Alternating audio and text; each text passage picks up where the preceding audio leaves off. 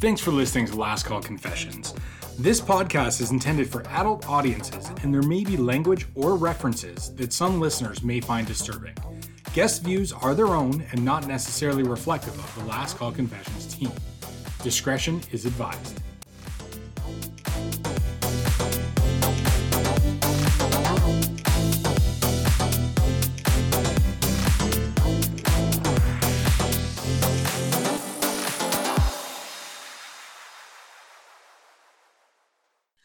Welcome to this episode of Last Call Confessions. I'm one of your hosts, Austin Rieger, and today I'm here with Lauren Serenko and Dave Erner. On this episode, we are joined by football player turned Olympic bobsledder, Jesse Lumsden. Jesse started out his football career at McMaster University in Hamilton, Ontario, and continued on to the C F L with the Hamilton Tiger Cats, Edmonton Eskimos, and Calgary Stampeders, as well as the N F L with the Seattle Seahawks and Washington Redskins. Jesse continued on to bobsleigh and won the two-man Canadian National Championships in two thousand nine and a World Cup gold medal in twenty twelve. He went on to represent Canada in both the twenty ten Vancouver, twenty fourteen Sochi, and twenty eighteen PyeongChang Winter Olympics. We're excited to sit down with him today and hear a few of the amazing stories from over the years. Welcome, Jesse, and thank you for joining us today. Thanks for having me. Wow, that's a lot of stuff you've done, but let's start off here and chat about your football days. What was it like jumping from university football and then to the C F L and then also to the N F L? Yeah, it, it was uh, an eye-opener for sure, playing in Hamilton. And I grew up just outside of Hamilton, so we definitely had a lot of fun and, and, and won some football games. And then going from, you know, college football in Canada to the Seattle Seahawks was a bit of a game changer. Just everything was one hundred times bigger, uh, except the field. The field was actually smaller, uh, which made a big difference uh in regards to the game itself, but uh great experiences. Ended up back in Hamilton after a couple shots down in the N F L and, and playing with the Tiger Cats for four years, and uh didn't win a lot of games, but we had a lot of fun. We had a lot of fun during that time. Like what kind of fun? Like the kind of fun that you'd expect uh that Nick Lewis would have. Oh, like similar, like drinking party stories. Like oh yeah, like it's, you know, the the one one of the really neat things. Well, this was it's changed a little bit since then, but in the, in the C F L, we would anytime we would come west, and it was the same with Nick when he would come east when he was playing in the west. You stay the night after a game. Now they charter flights back to home stadium essentially right after the game is done. So Calgary was when I was in Hamilton. Calgary and old Cowboys was our our favorite stop.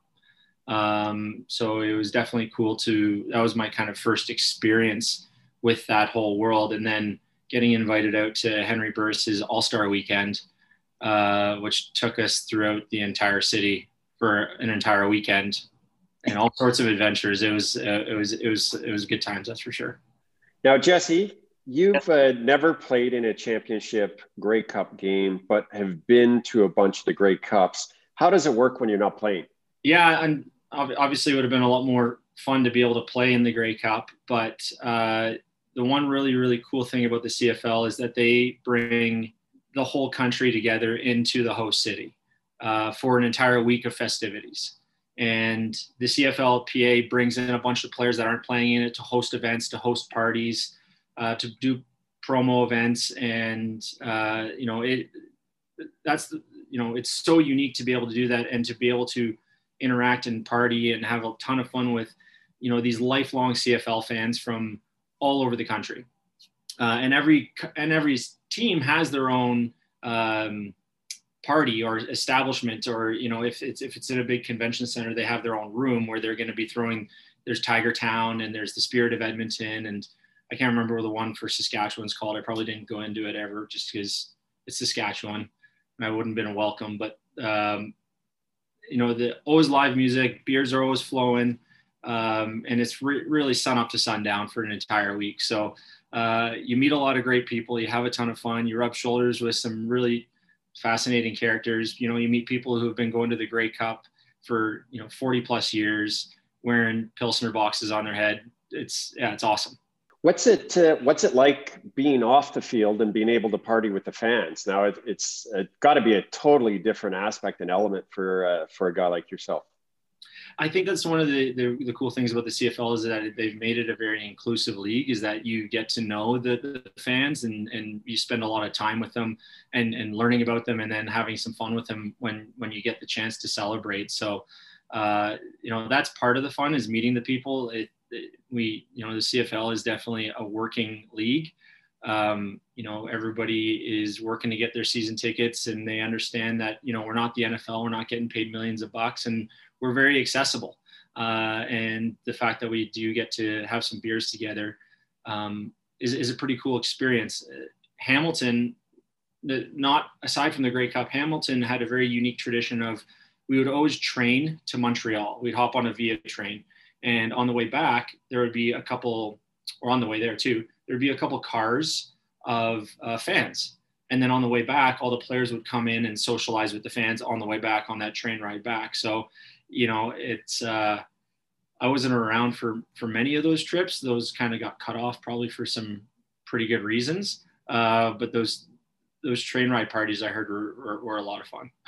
Now, based on uh, being at the Grey Cup games, or, or actually, have you even attended a Grey Cup game? I, I know the teams get to go and you're a part of it, but have you actually been to a Grey Cup game? No. Well, uh, yes, as a fan, but not when I was playing. I never went to the game. I just, I, uh, I, I only wanted to be at the game if I was going to be playing in the game. And then I just enjoyed all the extracurricular activities. I allowed myself the, the pleasure to, to do that stuff. But uh, yeah, while I was playing football, if, if I wasn't playing in the game, I wasn't going to be there.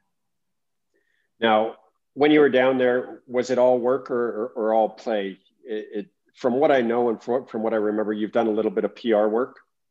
Yeah, it it was a bit of it's it was a fine line of both, and probably pushed it a little too hard on the play side when I had to be working. But uh, I never got kicked off the job, so I, I guess that's pretty good. I was able to manage it pretty well. But it's it's it's always it's pretty easy to get a beer in your hand during during Grey Cup week. What what were the kind of things that you would do under under the influence, or are we allowed to tell and talk?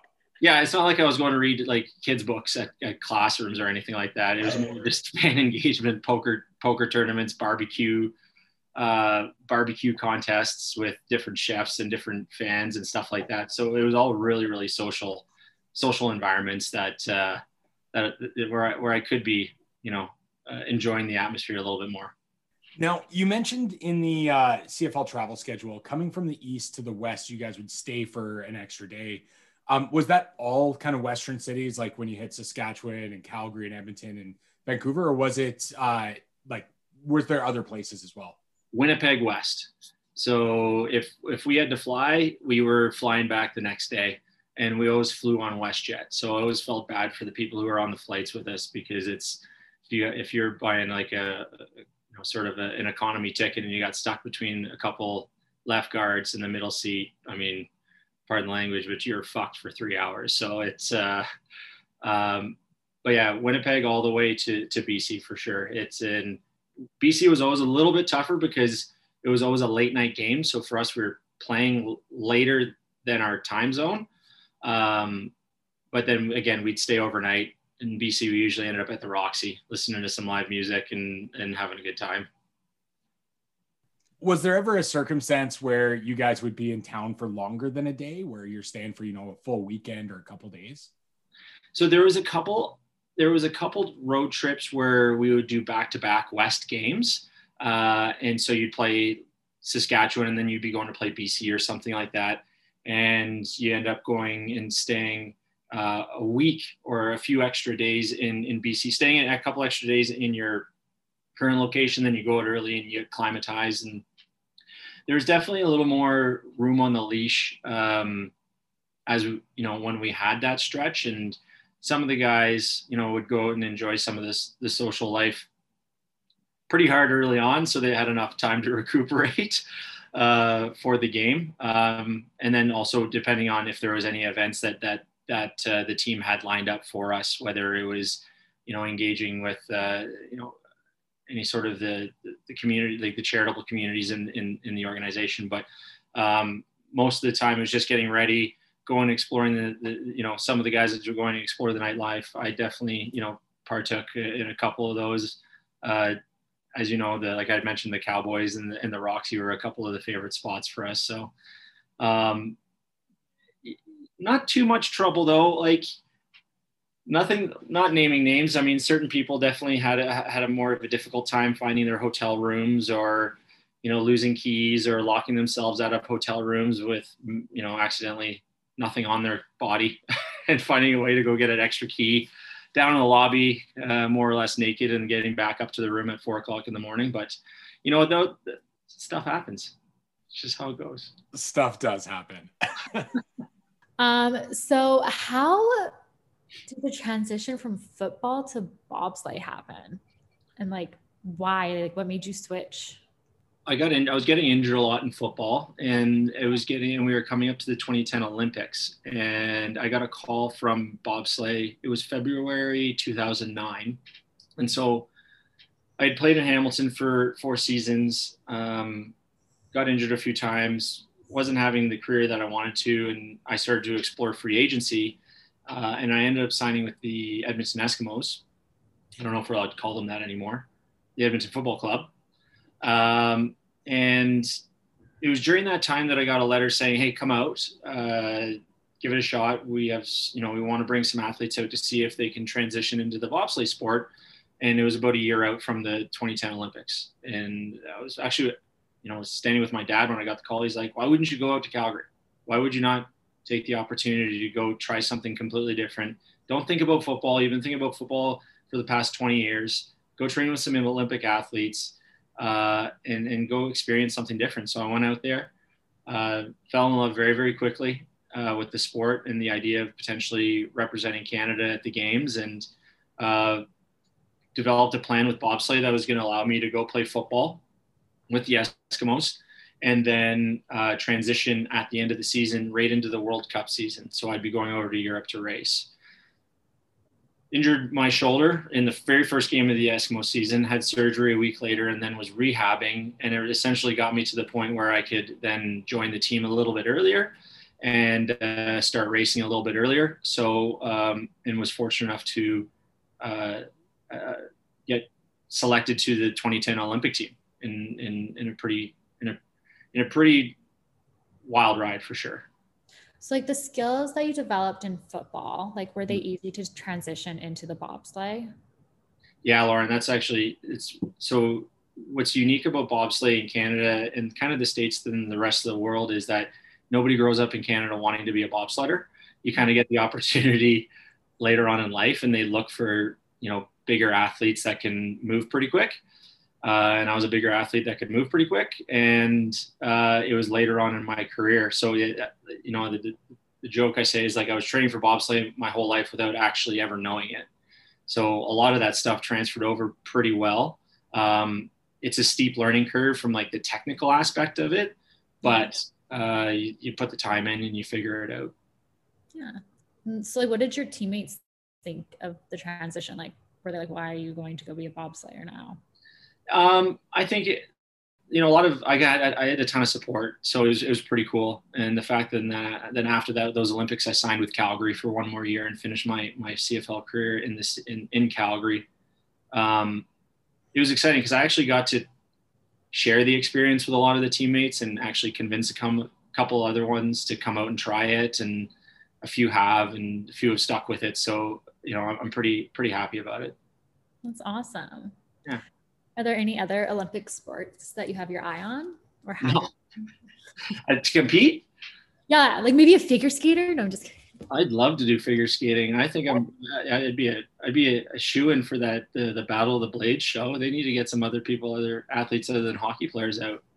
Exactly. Yeah. I'm not gonna hold my breath on that one. Now, Jesse, I've had the opportunity to ride the. Uh, down in a bobsled with uh, another former Olympian, Christina Smith, uh, here in Calgary at uh, at C O P at the track. Um, and I know we went really, really fast. Um, can you tell our, our listeners, like, how fast do you guys go in these things? Yeah, it, uh, it depends on the track. And, and probably since you did it, they've actually, well, the track is shut now, unfortunately, but they had to lower the... Um, the guest ride start position. So instead of taking them from the top, they took them from corner three because the, the amount of pressure that you feel in a couple of the corners uh, could could cause some damage um, if you're not prepared for it. But from a speed point, Whistler is the tra- fastest track in the world, and the fastest that I've ever gone on a bobsleigh there is one hundred sixty-one kilometers an hour. So oh my God. You're moving fast. Yeah, and just sliding, and you're just sliding. It's which is crazy, but it, uh, yeah, it's definitely a rush. Do you ever get scared doing it? No, uh, I think definitely the first couple of times I was a little nerve wrack. It was nerve wracking, and then my first crash, it was a weird experience because I think you could probably attest to this, uh, Dave. Is that you don't. When I get people to go take a run and then try to describe it, they're like, "Well, it's kind of like a roller coaster, but it's not. It's kind of like this, but it's not." There's nothing really to exactly compare it to. And then when you dump it and crash, it's kind of like the best thing I can do is describe it like being put in a dryer, putting it on spin, and then pushing that dryer down a hill. So it's it's it's a bit nuts because it's loud. Your head's grinding on the ice at one hundred plus kilometers an hour. Um, yeah, but you know, you figure it out and you you walk away unscathed and you go do it again, just like any other sane, regular person would do, right? It sounds like fun. Yeah, yeah. Now, Jesse, the Vancouver uh, Olympics were in twenty ten, and these were your first Olympics. Um, tell our listeners what it's like to be a part of the Olympic Games. Like, how cool to have it, you know, be on Team Canada and be in your home country and representing your country. Um, what's that like? It's insane. It's utterly insane. Like the entire country um, felt like it felt like the entire country was in Vancouver for two weeks. And, and I came into the sport really like te- a year before the game started. So all these other athletes have been building up to this for four years. And uh, that's the only thing I wish I had been around for longer to uh, see more of the buildup. But um, walking into the opening ceremonies is probably when people ask like, what's the greatest thing that you did in your athletic career? Um, it wasn't even really competition. It was just marching with that team in Vancouver twenty ten. It was just so powerful uh, and, and exhilarating. And just to feel the energy within that stadium and within that city, like you could be blocks away. And the, uh, if a Canadian hockey game was going on, you could hear the, the cheers coming from it. Like it was absolutely wild. Um, and then to be able to compete at that stage was something very, very special. And to have, I was lucky to have my family and, and friends there. I had a, a buddy uh, who won't mind me dropping his name, Nick Burns, who actually quit his teaching job to go out and just to be a fan for two weeks and ended up like sleeping on couches and staying out there a month and getting into all sorts of different trouble. And I mean, that's, it was, yeah. And, and I think there was a lot more stories like that. And I think when you look back at it now for people who went and experienced it, they talk about it with a, a ton of, uh, a ton of pride and a, and, and a ton of good memories. Like I, I've been fortunate enough. I went to uh, the Olympics in Salt Lake City and I was, uh, I got to experience the gold medal game there where Team Canada won. And then back in twenty ten, I was in Vancouver and I was only supposed to be in Vancouver for a few days. I ended up staying for two full weeks and partying. And for those that have been to Stampede here in Calgary, that's what the Winter Olympics are, are you know, very, very similar. It, it is such a party, such a good time. Um, you know, it's the whole country comes together and it's, you want to talk beer tents, you, you know, there's, there's ten beer tents like Cowboys. It, it's like Oktoberfest and it, it's just absolutely over the top. Now, um, were you at one of the gold medal games? I, I did get to experience the same thing, the, the women's gold medal game, the men's gold medal game. Um, rumor was, uh, or rumor has it that you were part of something there. Yeah, it wasn't the ideal situation. Um, four-man bobsleigh, just to, to sort of bring you up to speed, four-man bobsleigh is one of the last events at the Olympics. So generally, bobsledders have to be very well behaved throughout the games, and then we just blow off all of our steam right at the very end of it and burn the entire city to the ground. Uh, and bobsleigh ended. We ended up going to, I think it was Wild Bills in Whistler, and and and drank that place. I think it's Wild Bills, Buffalo Bills, one of those places. And drank that place dry and then ended up on the bus at seven a.m. to go down to Vancouver for the closing ceremonies. Well, during that bus ride was when the gold medal game was happening. So this was two thousand ten, and for those, this may sound crazy, but you can actually really stream a sporting event on your phone at this point. I mean, most people are still carrying around a BlackBerry. Uh, and, and the phones that Bell gave us, fortunately, I was able to catch clip snippets of it, but we got to the village and all sorts of security you have to go through to get into the village. And I essentially dropped all my shit and sprinted to the first area in the village that I could hear cheering. And this was like right at the end of the game. And I'm in there for five minutes. I run in, I don't even move from my place. I'm holding bags and I'm staring at a giant screen. And Sidney Crosby, Iggy drops to Siggy, or Sidney, scores the goal. I go nuts, and it is quiet because I am in an American tent. And it was like, there was a couple like woohoos here and there. There was a couple people, but I was surrounded by stars and stripes. And I just moonwalked my ass out of there and found my way to the nearest Canadian gathering and, and, and started having some fun.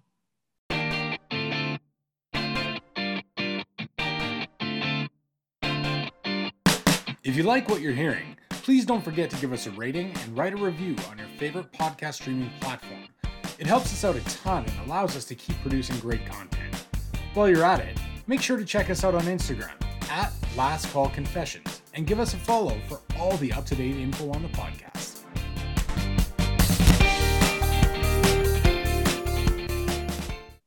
Now, uh, we interviewed a good buddy of mine, uh, Mister Johnny Cantaveras. Uh, We refer to Johnny as, as I have. He's episode seven of Last Call Confessions. But, you know, for I met Johnny fifteen years ago. And, and, you know, I've always referred to Johnny as the mayor of Vancouver. He is a social connector.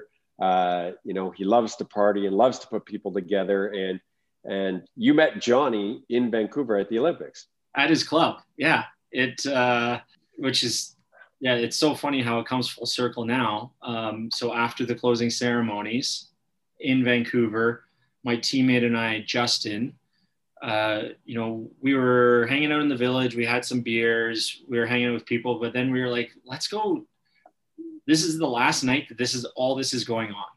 So let's go get into it. And to be honest with you, I couldn't even tell you. I couldn't even remember the name of the club that we ended up at. Um, a buddy of mine that I grew up with, Jesse Palmer, who played in the N F L as well, also happened to be out that night, who also happened to meet Johnny Can that night.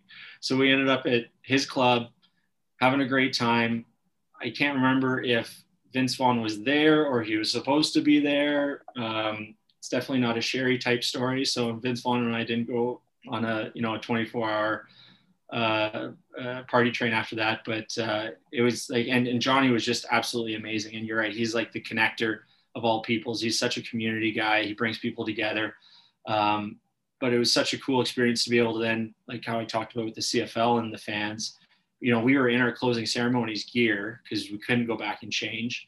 So it was just having drinks with everybody else wearing red and white and Maple Leafs and, uh, you know, having a great time till the wee hours of the morning. Now, is this the reason that you missed your flight home? Yeah. Yep. I, uh, instead of going back to the village, uh, my teammate also had, he lived in Vancouver and his condo was downtown. So we just went back to his place, crashed on his couch, you know, at five o'clock in the morning. I got up from my flight and I just kind of woke up. Uh, I looked at my phone. I looked at my situation and I kind of just said, fuck it. I'm staying. I'm not rushing around. Home was Calgary, so it's like a, a quick hop, skip, and a jump. It's going to be a gong show at the, at the airport anyway. And uh, I just ended up staying at, at Cripps' place and hanging out for a few more days and uh, enjoyed the the rest of the, well, it very quickly transitioned to a very big ha- Vancouver hangover for the entire city because the city went from streets packed to just nobody around. But, uh, you know, got a finally chance to sit down, take some breaths, reminisce on the season, reminisce on the year, and, and and go forward. I feel like it wasn't just the city that had the Olympic hangover, it was the country, because I know even being in Calgary, after going for two weeks straight of going nuts and partying, like even though we weren't in Vancouver, it felt like we were in Vancouver. And uh, the whole city basically died out from two weeks of everyone drinking every night while they watched the games and celebrated. So yeah, it was a cool experience though. Very cool. Yeah, it would have been amazing if Calgary got twenty thirty. Oh, I know. Um, so keeping with the Olympics, your next Olympics was the twenty fourteen Sochi Olympic Games. Yep. Now, obviously, back here in Canada, we were getting article after article about those games. Uh, and a lot of it had to do with, you know, Athletes Village not being complete, crazy Russian stories happening. Like, we got articles about wolves, that guys were opening their doors to go down to the game and there were wolves in the hotel room and things like that. It was insane, the stories that we were getting from, from Sochi. So can you fill us in on your experience at Sochi? Yeah. No wolves. Um, definitely some unique, you know, plumbing situations with how they, and, and, and structural situations with the, the, the, the, the dorms or residents or whatever you want to call them. I remember taking a shower when I first got there, and it was one of those stand-up showers that has like a, a pan in it, and the drain wasn't working. And all of a sudden the water is just like filling up and starting to spill over the side of it. And then I'm like, okay, what do I do here? This is like day one, literally, in Russia. I'm going to flood out our condo. And I get out of the shower and all the water has just disappeared somewhere else. And I have no idea where it went. To this day, I don't know. There wasn't a drain in the bathroom. There wasn't, but it was spilling over the shower pan and uh, went somewhere else. And I still haven't figured it out. But uh, it's, uh, yeah, Russia was a very, very interesting place. And There was a whole bunch of there was a whole bunch of uh, concerns around security and threat from threats coming from the bordering country of Georgia. Um, a ski coach was doing some just skiing, like recreational skiing, and he went past a Russian sniper and a spotter in white suits on the ski hill, looking into like the forest border of Georgia. Like this was, I mean, it was, you could tell who were. who were volunteers and who were military dressed as volunteers, because you just had to look at their boots. And it was like, and obviously then the stature of the individual as well. Like you'd have a volunteer who is, you know, five ten, one hundred twenty-five pounds soaking wet. And then beside him was a volunteer who was six five, looked like Ivan Drago. It's like, oh yeah, you're military boots. So I'm like, yeah, you're a volunteer. Just really here to support the cause, eh, buddy? Like it was crazy. Uh, but they, they took their security very, very seriously, so which is great. Um, we all felt very, very safe. We would literally get sealed into buses with a guard with an M P five strapped to him, and uh, and those who play Call of Duty know what that is. So it uh, so that was never an issue. I was never really concerned about that, but um, it was pretty wild for sure. So, like going from obviously Vancouver being your last Olympic experience to now. You're in a bus with guarded with guns, skiing. The people are skiing by snipers on the hills. Like that's a, that's a crazy change. Now, yeah. uh, those games didn't quite go the way you wanted no. from what I remember talking to you about. Yeah. Yeah. It uh two man underperformed, four man. We had a team change, um, not to get too deep into the details, but our crew, which is the three guys that pushed the sled, got moved on to another team because he was driving really, really well. And it was our best chance. And it was the same guy I was speaking about, Justin, uh, Justin Cripps. He was a young and upcoming driver. He was driving really well. He placed the highest in the two man, and our crew of me, Ben and Cody were the fastest pushing team. So they stuck us with Justin to try to give Canada the best shot at a medal, at a medal at uh, that games. And, Um, heat one, we moved up from tenth to fifth, and then on heat two, uh, we were had a great start. We were having a great run, and we crashed in in the Olympics, which essentially ends your opportunity to to, to win a medal. Uh, as soon as it happens, you just slow down by seconds, and this is a sport that you win and lose by hundredths of a second. So um, that ended that opportunity um, to really.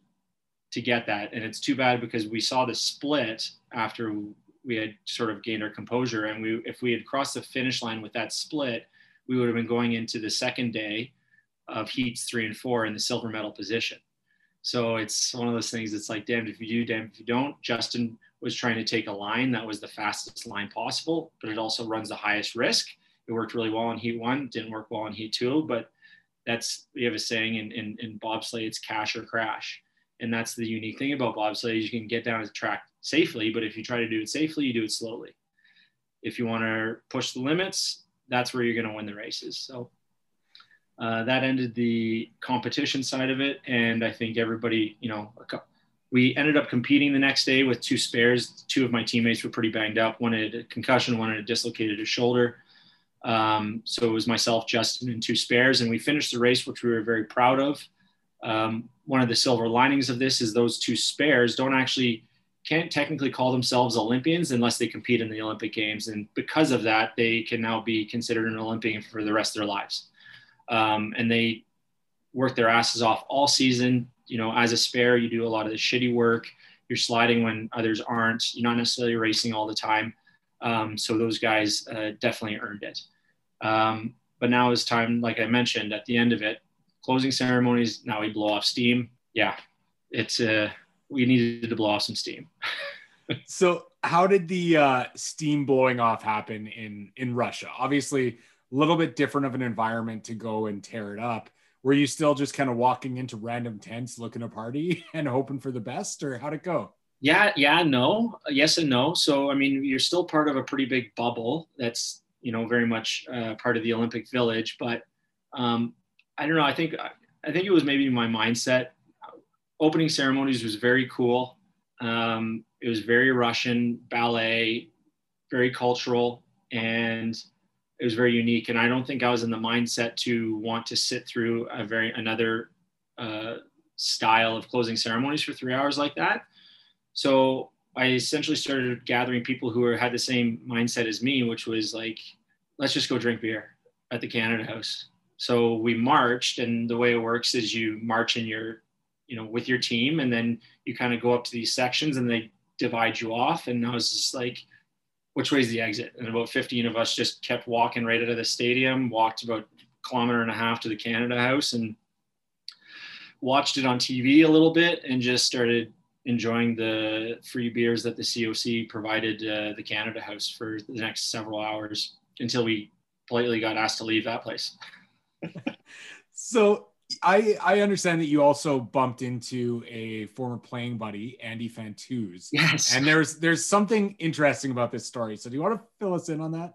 Yeah, so Tuz was like in in fine form. And not only was he in fine form with a buddy, he had like him and his buddy had gone and done the full Russian experience for the full two weeks and taken in the full Olympics. And I hadn't seen many people from Canada that made the trip over, but somehow this fucking guy got an officer's uni- a Russian officer's uniform and was wearing it around the Olympic Village, like a military officer's uniform. And I don't know how he got away with it or, but it was just, yeah, I mean, it was so good to see him. And then, you know, he definitely was a part of, a part of what was going on for the next, uh, the next few hours with his buddy, but to, uh, give it to, give it up to Tuz for being able to pull that one off in Russia.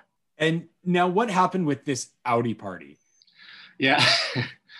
uh, so a lot of, when you look at like the overall Olympic bubble, um, every, very similar to Grey Cup, where each team has their own sort of pavilion and, and party. Uh, each country has their own pavilion and party, and so do the sponsors.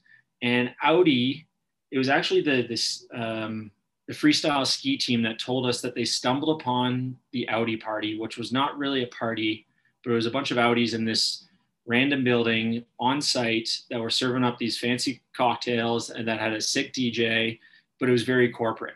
But they were able to turn it into just a, a dance party.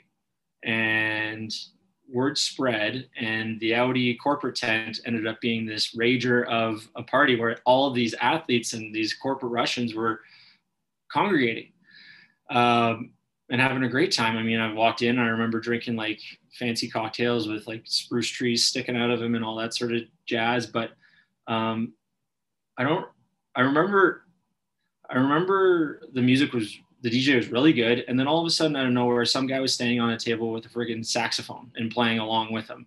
So you had the saxophone and the D J going. And then every once in a while, a brownout would happen and the entire building would just lose power. And so it would just be dark and for a few minutes, and they'd obviously go switch on a generator. All the lights would come back on, the D J would come back on, they wouldn't skip a beat. And that's just kind of how it went for the next you know, a few hours, people spilling in and out, but these brownouts were classic because it was just guy's saxophone would keep playing. He doesn't need the, you know, electricity to run his system. So he'd keep jamming. We'd keep figuring out in the dark, getting drinks and having a good time. So after all this partying and blowing off all this steam, um, how did you guys get back to Athletes Village? Was there, like, did you take buses? What happened? Yeah, I don't really know how. I know we got there eventually. And the language barrier is definitely tough in Russia. But um, we were able to, we weren't on any sort of a credit. We were on like these city buses that were empty. And we just kept kind of getting told, hey, get off here and get on the next one. Wait for the next one. Look for number two. Look for number two. And at one point we got off and we were nowhere that we should have been. And we were met with volunteers uh, that essentially very much showed us that they weren't volunteers with their M P fives and weapons and speaking in Russian, asking how we got here and why we got here and what we're doing here. And we're holding our accreditation being like, uh, Rosa Khutor Athlete Village, Rosa Khutor Athlete Village. And eventually another shuttle came along and was able to pick us up and they radioed to somebody. But um, I don't know where I was. I don't know who they were. We got out of there unscathed, thank God. But uh, that was at, that was probably at four o'clock in the morning when that happened. And when I was, and we were probably, there was about four of us. We were probably on four or five different buses that night trying to get back to the village. Just no clue, no clue what was going on. So your Sochi Olympic experience started with water that was pouring out of your drain, disappearing to, you know, have no Somewhere. idea where, and, and ends with you having guns drawn on you at four a.m. lost. Yeah, thankfully, like, I wouldn't say drawn, like hands on, hands on, finger on, nothing pointed directly at us, thankfully, but enough of, they thought we were enough of a concern that they needed to arm up. And we thought we were in a position where we might not, we don't know what we're going to do to get out of this one. So yeah. Wow. Yeah. Well, what a, what a year. It was a, yeah, it was a year for sure. That's for sure. Made my flight home. Thank God. Wasn't going to miss that one. No, you want, you didn't want to stay in Russia? I, not after that. Not after the night that I had had. I don't think I would want to kick around for too much longer. I don't think they wanted me to kick around for too much longer, to be honest with you. That's totally fair. Yeah. So after those Olympics that were in twenty fourteen, you participated in a series of events from like parades to summits. Um, I hear there are some stories from these, like the Calgary parade. Yeah, I kind of forgot about that one. Um, so the, the C O D C does a really, really good job. Canada Olympic Committee does a really good job of preparing the athletes with a summit prior to going to the games that essentially talks about all the things that are coming up, you know, what you need to be concerned about, giving you materials like how to translate certain things and just packages to make you feel very comfortable going in. And then coming after, they throw a pretty good par- par- parade and celebration. And uh, and then this specific year, they piloted a project called the Post-Olympic Se- uh, Excellence, the Post-Olympic Excellence Series, which was going to be the parade, the party, the, they always do um, a Hall of Fame induction sort of gala, which was at um, the Saddle Dome. And then they were shipping us off to Mont Tremblant for this series of, uh, you know, four days of essentially like, let's start getting you ready to get, you know, for life after being an athlete. So we thought it was, you know, a great idea. And we had a ton of fun in the, in the parade. And, um, you know, we ended up actually at the bowling alley of National uh, right after that, took that into a celebration, into the Hall, Hall of Fame event, and then ended up at a concert somewhere. Uh, bowling was interesting. Uh, we had a few teammates on the Team Canada that liked to check their pants instead of their jacket. Oh. Uh, and yeah, so that was kind of a unique experience that uh, caught on, and they would take their pants off and they would check it. They would check it, they get their ticket, and Um, you know, uh, the, they were okay. I mean, we were the only ones in, in the bowling alley, so they were okay with it. Um, but then they weren't necessarily okay with some of those people like pushing each other down the laneways, trying to knock the pins over. Um, that crossed the line. I guess that crossed the line. Pantsless, pushing. Pantsless, fine. Pantless, fine. Uh, they all collected their pants at the end of the night, but that became a bit of a theme uh, for the team as as the. The Olympic Excellence Series went on. Um, so Then we go to Mont Tremblant and we kind of sit through the day one of our, you know, introduction into great speakers and entrepreneurs and, um, you know, coaches coming in to sort of talk to us about like all the things that we can do to prepare ourselves. And, uh, and then as soon as those concluded, we found out that one of the skiers' brother owned the only pub that was open in Mont Tremblant, because it was, it would have been in May. So it was the off season, nobody was skiing. Uh, and that ended up really becoming our main hub for where we were going to congregate for the next, you know, few days. And the productivity definitely fell off for the next couple of days of um, speakers and seminars, but the fun factor went up a lot significantly. And the no, the pants, checking the pants still was strong in Mont Tremblant, you know, was able to check. Yeah. So the fellas were able to continue the tradition there. And uh, the fountain outside of the hotel became a communal swim, swimming pool at, you know, two o'clock in the morning. And somebody threw a bucket of ice in my bed one night, which was always good because who doesn't like sleeping on ice cold, wet sheets? Uh, so yeah, it ended up being um, not, I think it was the first and last time that they ran that summit, but uh, we certainly made it count. So that was good. Now, Jesse, you may not know this, uh, not only do the Olympians like to take their pants off, but uh, our host here, Mister Austin Rieger, loves to take his pants off. He's uh, also started a trend here in uh, in Calgary and at numerous bars. So he quite quite enjoys doing it. Yes. Oh boy. It's been been years of code checking my pants, and then when they stopped allowing me to code check my pants, uh, we just started declaring pants off shooters. So anytime someone yelled pants off shooters, everyone in the bar had to put their pants around their ankles and take a there shot. You go. That's that. I mean, that's how you get buy-in right there. That's awesome. Yeah.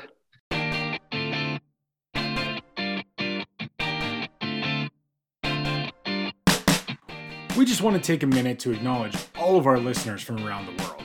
Currently, we have people listening from Canada, United States, Costa Rica, Australia, United Kingdom, Mexico, Belgium, Greece, Germany, Sweden, the Netherlands, and the United Arab Emirates.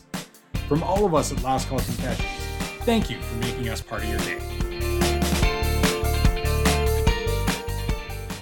Now, Jesse, not, not only one, not two, but three times you've been to the Olympics. What uh, what an amazing feat. There's not too many people out there that can say that. Your most recent Olympics were in twenty eighteen in Korea at uh, PyeongChang. Tell us a little bit about those games for you.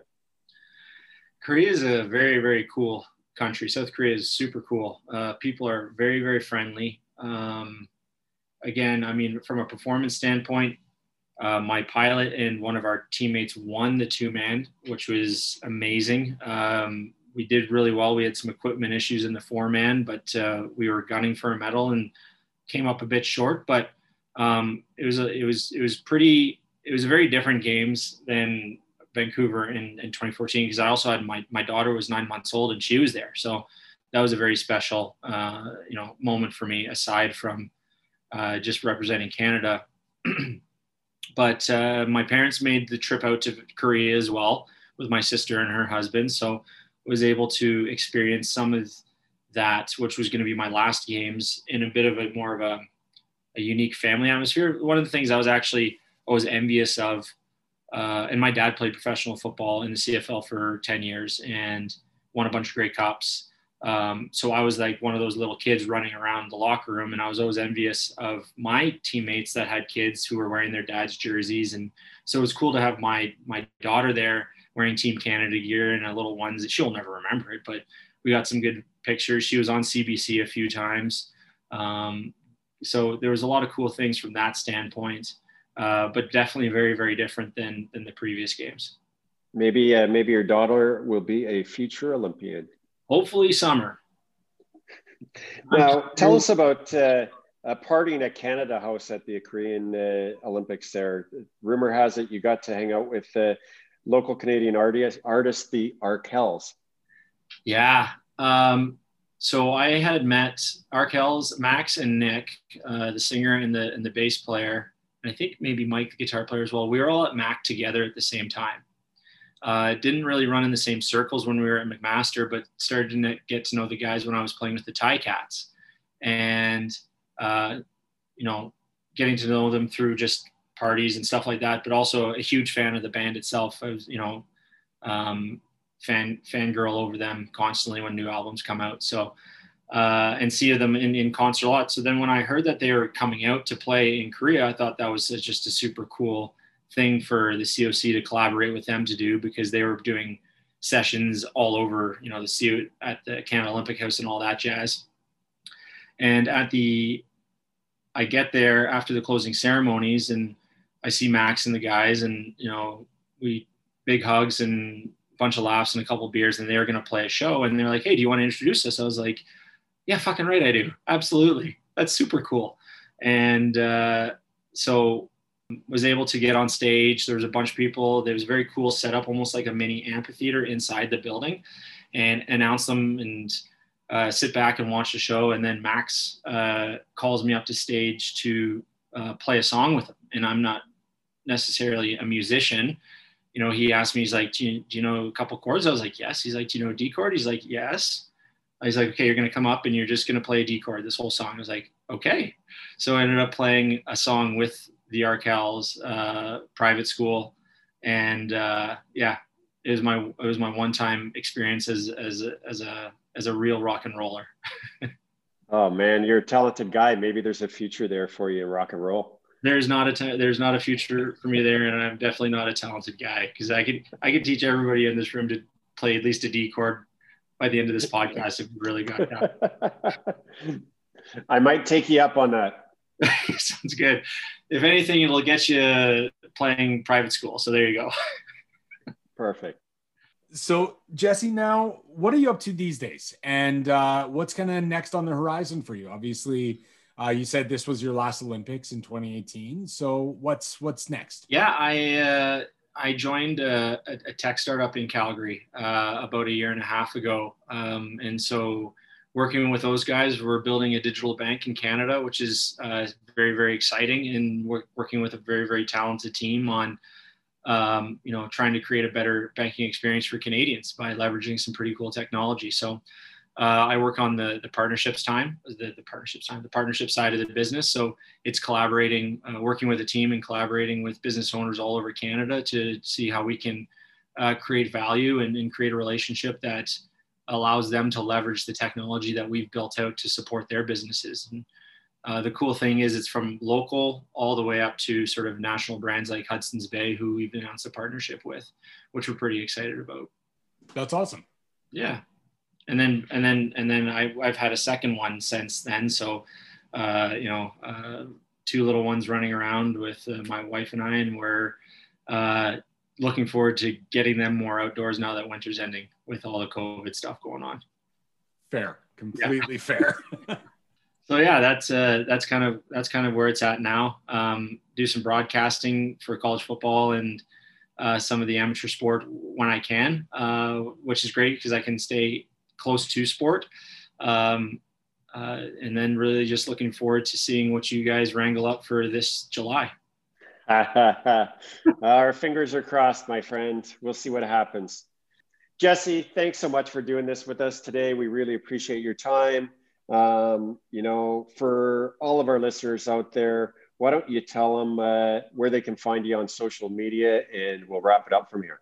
Yeah, sure. Um, I'm not spending a, a ton. Like my Instagram is probably my most active, and that's jesse dot lumsden. Uh, hit me up if you want to chat about stuff, I guess. Is that what you do on Instagram? I just post pictures of hunting and sports stuff generally. So if that's not the most dad answer you've heard, then I don't know what it is.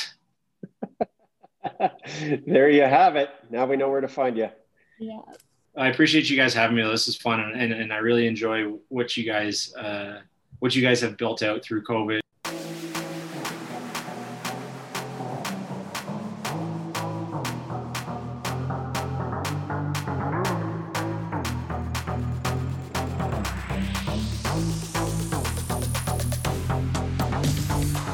Thank you for listening to this episode of Last Call Confessions. It would mean the world to us if you could make sure to give us a rating and write a review on your favorite podcast streaming platform, as well as give our Instagram page, at Last Call Confessions, a follow. If you're interested in becoming a guest on the podcast, make sure to send us a D M. From all of us to you, wherever you're listening, thank you for making Last Call Confessions part of your day.